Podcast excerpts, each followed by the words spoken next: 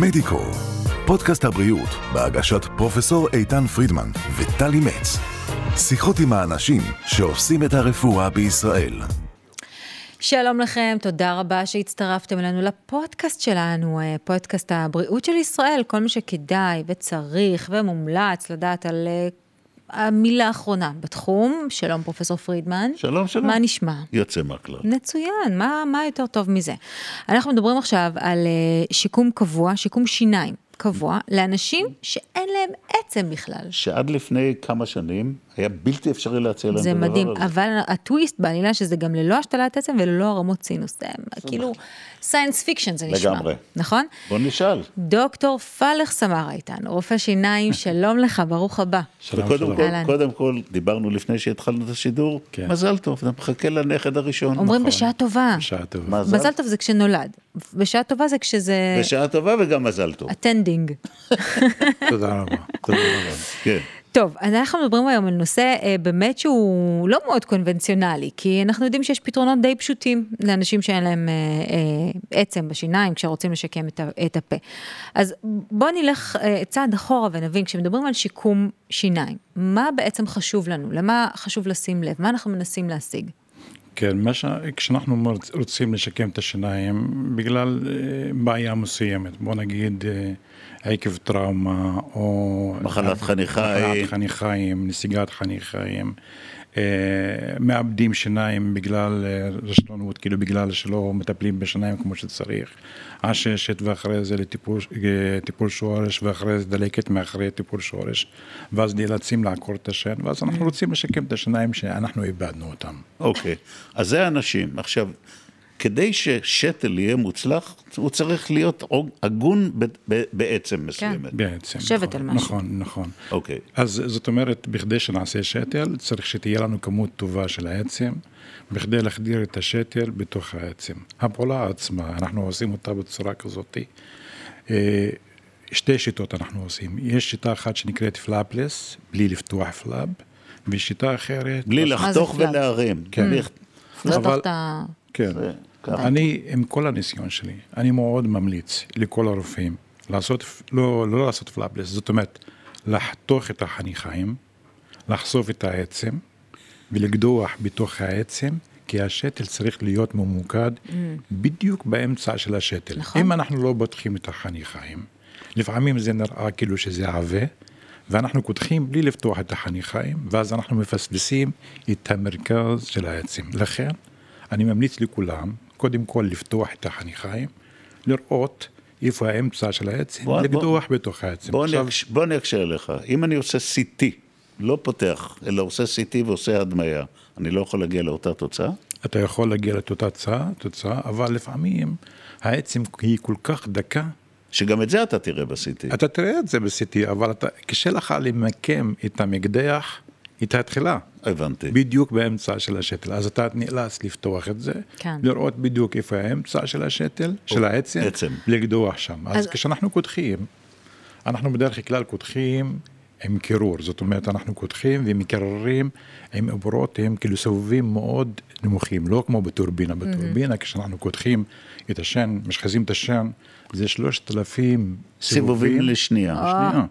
שם זה 700, 800, כי אנחנו... עדין יותר. עדין יותר, כי אנחנו קודחים בתוך העצם, לא, רוצים, לא רוצים להרוס את העצם, שלא תהיה ניקרוזה, כן, כן. בתוך העצם, שלא לשרוף את העצם, אז אנחנו עושים את זה עם קירור.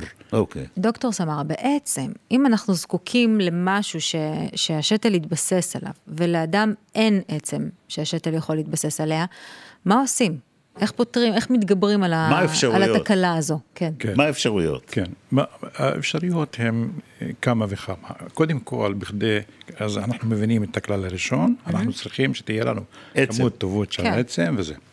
עכשיו, בפועל, האנשים אחרי גיל 18, אה, האלבולרבון, איפה שיש את השיניים, יש כמה עצמות בתוך הלסתות. מה שנקרא אלבולרבון, זה איפה שנמצאות השיניים. עצם שיש עצם- בה הרבה, הרבה כן. אוויר. הסטנדרטית כן, שלנו. ובכדי שנבין את זה בקצרה, אני רוצה להסביר כאילו על העצם אה, בצורה כללית. העצם היא תמיד בונה את עצמה והורסת את עצמה. זאת אומרת, יש תאים שהם בונים את, העצ... את העצם החדשה, ויש תאים שהם הורסים את העצם. באחרי גיל 18, באלבולר בון, החוק הזה לא חל עליו. זאת אומרת, אחרי גיל 18, באלבולר בון עובר תהליך רק הריסה של העצם. Mm. ויש אנשים שיש להם מגיל 18? אחרי גיל 18. וואו. אחרי גיל 18 האלבולר בון לא עובר את התהליך הזה, בנייה ו- והריסה. עכשיו, יש אנשים שיש להם בעיות גנטיות, יש אנשים שמעשנים, יש אנשים שיש להם אוסטופורוזיס, סכרת, מחלות מסוימות, לוקחים תרופות, זאת אומרת, התהליך הזה מואץ. אז אם אנחנו נסמכים אך ורק על האלבולר בון, יש לנו בעיה. זאת אומרת, הרבה רופאים עושים את השתל בתוך האלבולר בון, מסתמכים אך ורק על האלבולר בון, שמים את כל השתל בתוך העצם, קדחו כמו שצריך, שמו את השתל, השתל טמון בתוך העצם, אבל לאט לאט העצם הזאת הולכת ונהרסת, ואז נחשף השתל, ולאט לאט מתפתח תהליך מה שזה נקרא בירי אימפלנטיטיס, זאת אומרת דלקת מסביב לשתל, mm-hmm. וככה אנחנו מאבדים את השתל. אז מה האפשרויות לאנשים שמראש אתה יודע שצפיפות העצם שלהם בעצם אלווולרית היא נמוכה? מה האפשרויות שעומדות בפניהם? אז הכלל הראשון אצלי במרפאתי, קודם כל האלבולר בון זה יורד מהפרק. זאת אומרת, אני לא, נסת, לא, לא מס... מסתכל עליה. לא, מסתכל עליה, אני לוקח את זה בחשבון, אבל בעיקר אני מסתמך על העצם הבזלית. Mm. העצם שזו, איפה היא ממוקמת? שהיא ממוקמת, למשל, בלסת העליונה, בקומה אחת יותר למעלה, mm. שנמצאת בתוך הגלגולת שלנו. Mm. אלה העצמות שאנשים שהולכים לעולמם אחרי מיליארדים של שנים, הן נשארות.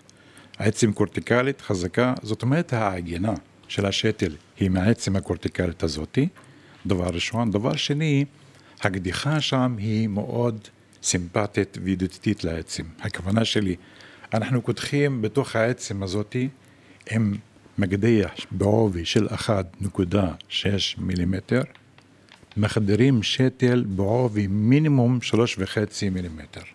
מה הכוונה שלי? שהעובי של השתל יותר גדול מהחור, ולכן הוא מתקבע יותר. כן, כי הזיזים או טרץ של השתל הם בעצמם חדים כאלה, שהם מסובבים את עצמם בתוך העצם הזאת הקורטיקלית, בשביל זה ה primary stability, האחיזה הראשונית של השתל, היא במאת אחוז. כשאנחנו דופקים על השתל, אנחנו שומעים קול של אבן, העצם, okay. אה, אוקיי. שתל מאוד חזק. כן. וזה מרשה לנו לעשות את העמסה מיידית. זאת אומרת, להבדיל מהשתל הקונבנציונלי הקלאסי, mm-hmm. שם אנחנו צריכים לקדוח טוב ולהכניס את השתל בצורה מאוד פסיבית. בלי לחץ, נחכה שתה, שיהיה תהליך osseointegration, בניית העצם מסביב לשתל. לוקח זמן. עד שאנחנו נקלוט את השתל, וכל זה בסימן השאלה יכול להיות שכן ולא, ואחרי זה אנחנו נוכל להפעיל את השתל. לעומת, השתל שאני מדבר עליו, הוא שתל עם קדיחה מינימלית, mm-hmm. האחיזה הראשונית היא במאת אחוז, ואחרי זה מתבצע תהליך שזה נקרא osseointegration. אז למה. לא לעשות את זה מראש? זאת אומרת, למה, למה מראש, כשזקוקים לשתלים, למה מראש לא לעשות אותם בעצמות הבזליות? כי זה רק ללסת העליונה. כן. זה mm. גם, כן. בלסת התחתונה גם, מתחת העצם האלבולרית, יש את העצם הבזלית. זאת אומרת, העצם בין ניב לניב בעיקר. היא תמיד נשארת עצם בזלת, ומשם אני מקבל את ההגנה בלסת התחתונה. אוקיי. זאת אומרת... אה, אה, אה, איך, שנייה, איך הגישה הזאת יותר טובה מאשר הרמת סינוסים והשתלה של עצם? בשלושה משפטים. כן, בשלושה משפטים אני רוצה לנצל את הבמה הזאת ולפנות לכל הרופאי השיניים. אני התחלתי עם זה כבר, והרבה רופאים עכשיו מצטטים מה שאני אומר, שלא צריך לעשות השתלת העצם ולא לעשות הרמות סינוס. הרמות סינוס זה דבר פולשני, טראומטי, אה, כואב, תהליך מאוד מאוד ארוך. סימני אה, אחוזי ההצלחה הם מאוד קלושים, ואם זה מצליח, מצליח לתקופה קצרה, ואחרי זה הכל נופל. אז לא לעשות דברים כאלה, כי יש אלטרנטיבה, אלטרנטיבה היא יותר ביטחונית, יותר טובה, וזה להשתמש בעצמות מסביב לסינוס, mm-hmm. לעשות שתלים בזוויות וזה. אז למה לא לנצל את זה? אז מכאן אני פונה, כאילו, עוד פעם אני אומר את זה, מפנה את זה כאילו לכל הרופאים, לא להשתמש, אז, לא לעשות השתלת עצם. אז כמה, אז כמה, בכמה זה תלוי המיומנות של מי שמבצע את זה, לבצע את הדבר הזה, או שזה דבר שכל רופא שיניים שמתאמן קצת אה, יכול מה לעשות? פתאום. לא, אה, קודם כל, כל רופא שיניים צריך לדעת את האנטומיה מאוד טוב, זה דבר אחד. ודבר שני, שיהיה לו את הכלים הנכונים בכדי לעשות את הפרוצדורה הזאת בצורה הנכונה. כלים טכניים, הכוונה. בוודאי, בוודאי. זה חשוב, בטח. זה הרבה ניסיון וכן הרבה ידע. בטח. אז אה, חייבים לעשות את זה בצורה כזאת, אבל לא לעשות את השתלת העצם והרמות סינוס, כי באמת זה מיותר ולא צריך. אוקיי. זה גם לא, זה עונג מאוד מפוקפק, נאמר את זה בעדינות. מאוד מאוד כן, מפוקפק. כן, נכון. טוב, דוקטור פלח סמרה, שמחנו הנה, לשמוע על האלטרנטיבות. שקיימות, ותודה תודה רבה שבאת אלינו, ועכשיו אנחנו ניזהר יותר, לכשנזדקק לכך. בתקווה שלא. לא, כן, עדיף שלא, עדיף, עדיף, לא, לא כיף. לא אני. בעד מניעה, כן. תודה רבה. דוקטור סמרה. אנחנו ניפגש שוב כמובן בשידור הבא של הפודקאסט של מדיקו עם חידושים נוספים בתחום הרפואה. תבוא גם. תבוא. אני אני לא הולך לשום. מדיקו, פודקאסט הבריאות של ישראל, בהגשת פרופסור איתן פרידמן וטלי מצ. עקבו אחרינו בספוטיפיי, אפל פודקאסט, גוגל ויוטיוב.